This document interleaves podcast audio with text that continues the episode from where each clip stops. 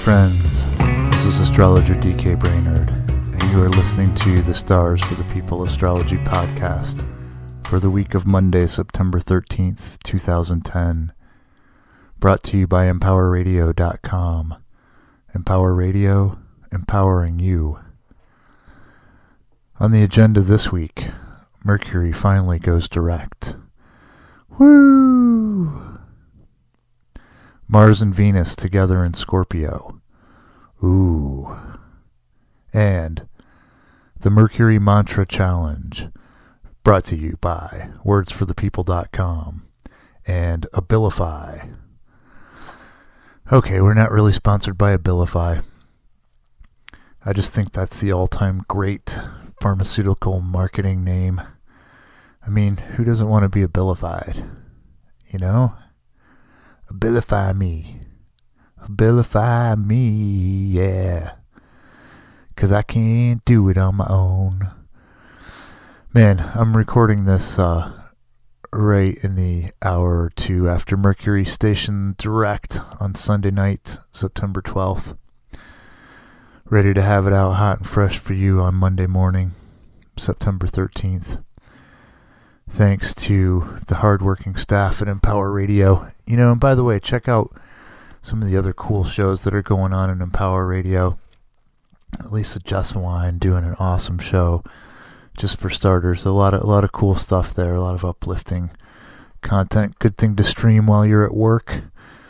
If you're at work and you stream things. But um yeah, weird, you know, weird Mercury zone kind of energy tonight. I have to say the baby has had an incredibly good week.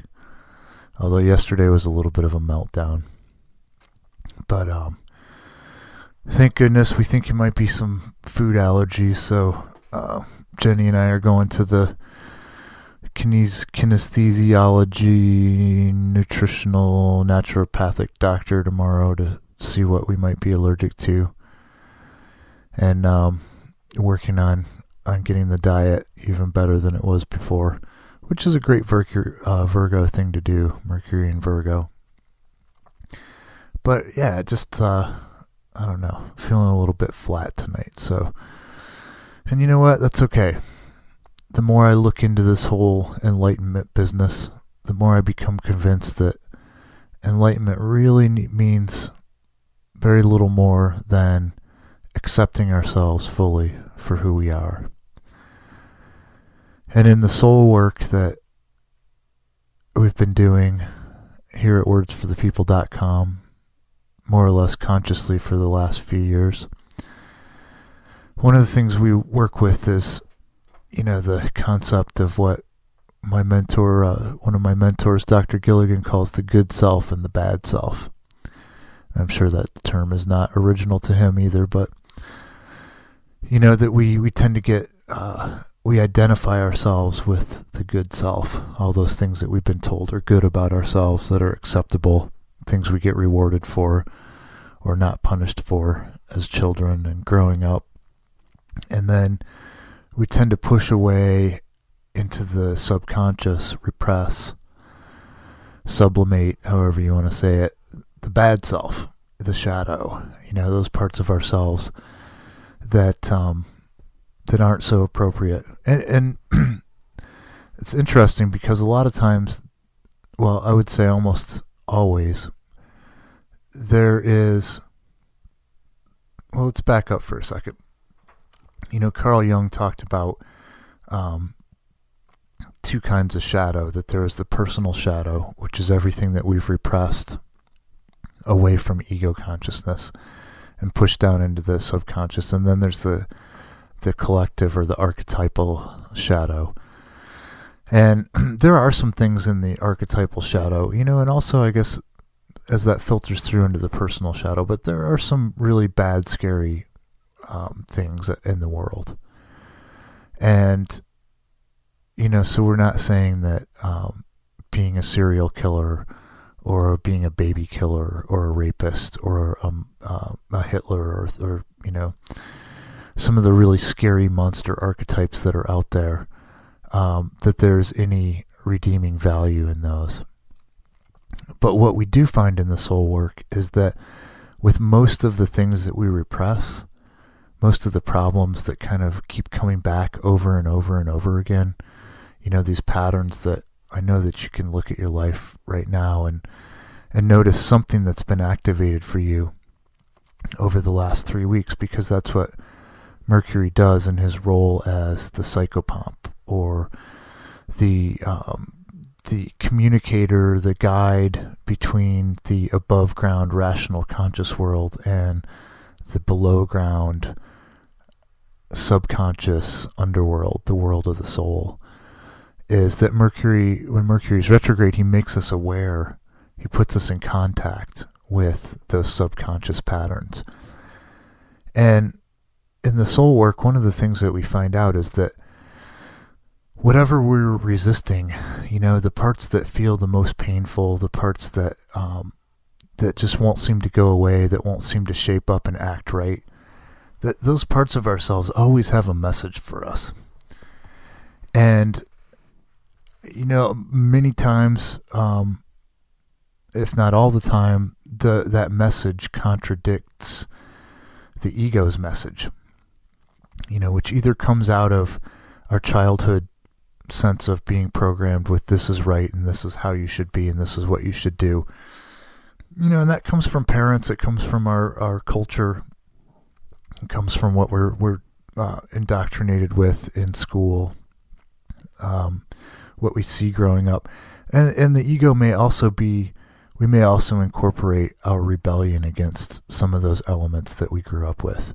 You know, and so we decide they were wrong. This is right. This is what I'm holding to and then we repress some of that you know the stuff that they tried to tell us was good into the shadow and it doesn't you know it doesn't really matter um, which is which but um, and I feel like I'm in a very Mercury retrograde um, style of discussing this so I'll take a deep breath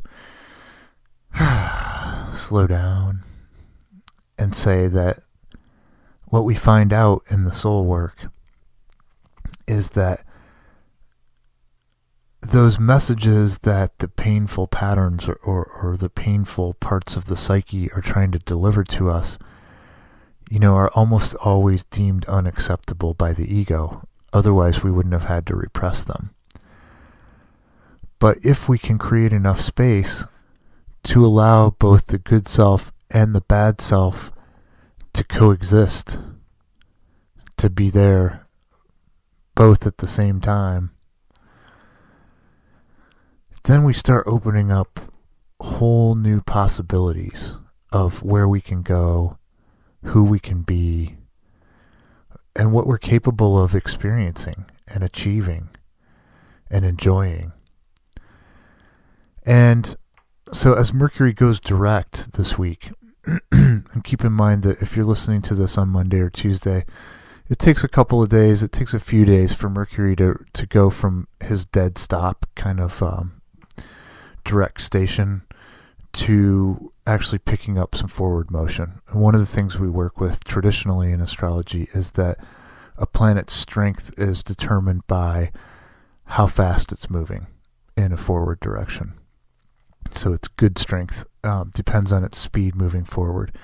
When it's moving at its normal speed or a little faster than its normal speed, then it's considered to be strengthened when it's slowing down or stopped or just starting up again, then it's considered to to not be able to help us as much.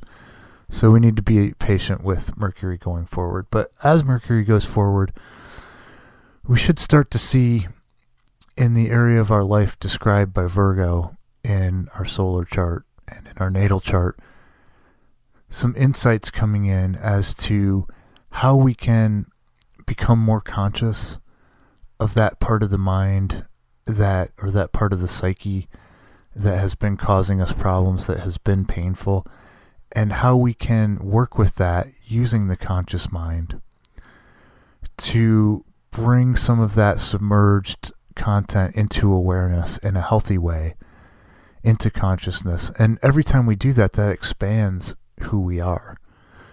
So you know one of the things that we do as human beings is that we create identities or these identities are created for us you know. So um, when I'm a good boy, I work hard and I don't do drugs and I don't have promiscuous sex and you know whatever those good boy or good girl categories are for you. And maybe you identify myself as a father, you identify yourself as a mother or um, as somebody who is looking for love. You know, we have all these different identity states.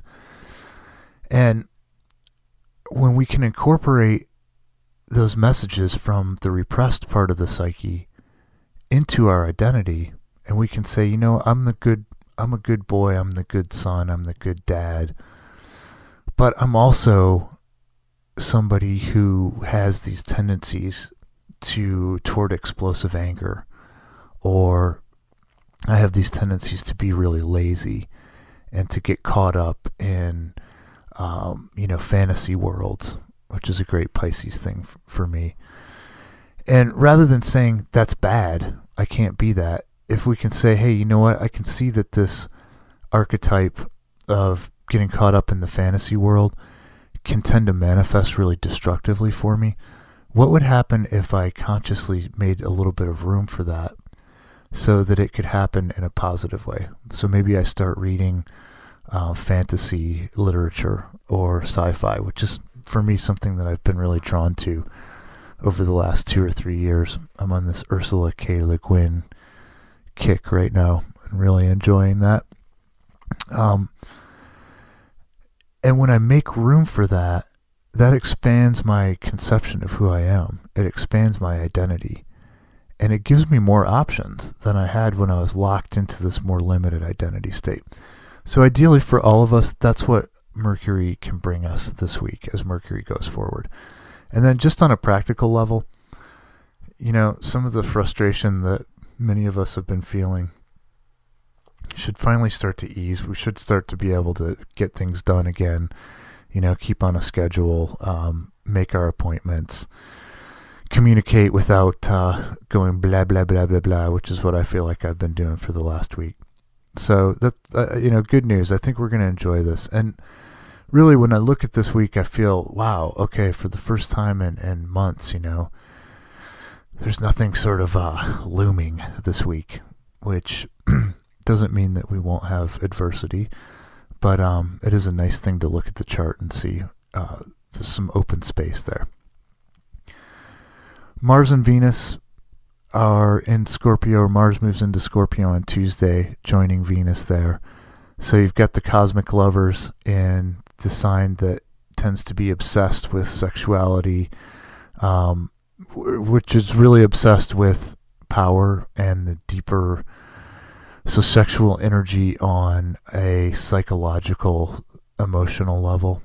And since sexual energy is the driving force in the universe or at least one of the major driving forces that's how scorpio um, you know scorpio's desire is to understand how things work at the deepest level and be able to manipulate those primal forces. And so as Venus and Mars move into Scorpio, it, it brings a lot of sexiness into the world, um, which can be good or bad. Scorpio can tend to get obsessed. It's one of the fixed signs. And Venus and Scorpio is in the sign of her detriment. So Venus and Scorpio can be can bring out Venus's worst qualities. Um, you know, pleasure seeking, addiction to pleasurable um, things, whether they're healthy or not. Uh, venality, which that's where uh, actually the the word for venereal disease actually comes from from Venus. You know, small-mindedness, um, being stuck on money, possessions, things like that. Getting basically states of getting obsessed with what we're trying to attract to ourselves. But at the same time, it's a very, very creative energy. And, you know, what we have in the next six weeks or so with this dance of Venus and Mars is that we have the masculine and the feminine poles, the positive and the negative poles combining. So we've got this really powerful stream of energy. And if we can avoid getting stuck, we can really use that um, and and use that to create to bring new and positive things into our life. And again, that's a um, that's an energy that in some ways I feel has been lacking over the last four or five months where in some ways we've been sort of um, swept up on this giant wave, you know, or many of us have experienced it as our own kind of personal Katrina or personal tsunami. And um, it's like the waves are receding now, and, and we get a chance to um, to to rebuild, to build something new. So I'm excited about that. And then finally, I'd like to let you know about the first annual Words for the People Mercury Mantra Challenge.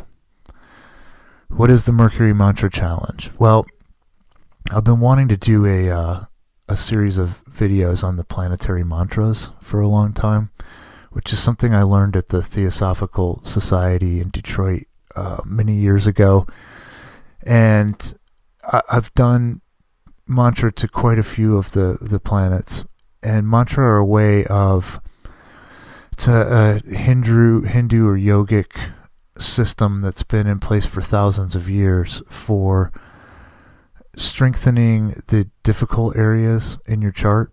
So if you were born, say, with Venus and Scorpio, that Venus is in her opposite sign, so she has a hard time acting well, or Venus and Virgo, where Venus is in her fall, then you might want to do the course of mantra to Venus in order to strengthen that archetype.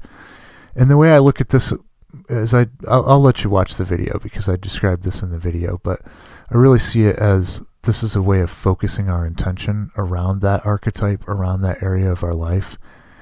And I can tell you from personal experience, it works, and sometimes it works miraculously. So, Mercury is the archetype of mind, of thinking, of speech, of writing. And what I'd like to invite you to do is to join me, and um, I hope a few dozen of our fellow listeners and fellow readers at Words for the People in doing the classical 40 day course of 108 mantras to Mercury every day. So, more details on the web. Check out the website for that. And we're going to start on Wednesday, September 15th. Wednesday is Mercury Day every week. So, I hope you'll join us. I hope that you have found this useful and inspiring.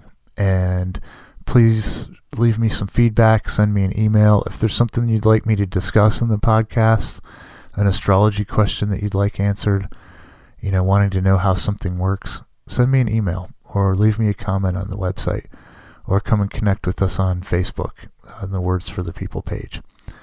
Until next week, this is astrologer DK Brainerd saying, May you go with the stars. I seen the best minds of my generation refuse to take their medication. Your electroshocks, your chemical pills, mm, ain't gonna cure what ails us. And I seen the best minds of my generation washing windows at the service station.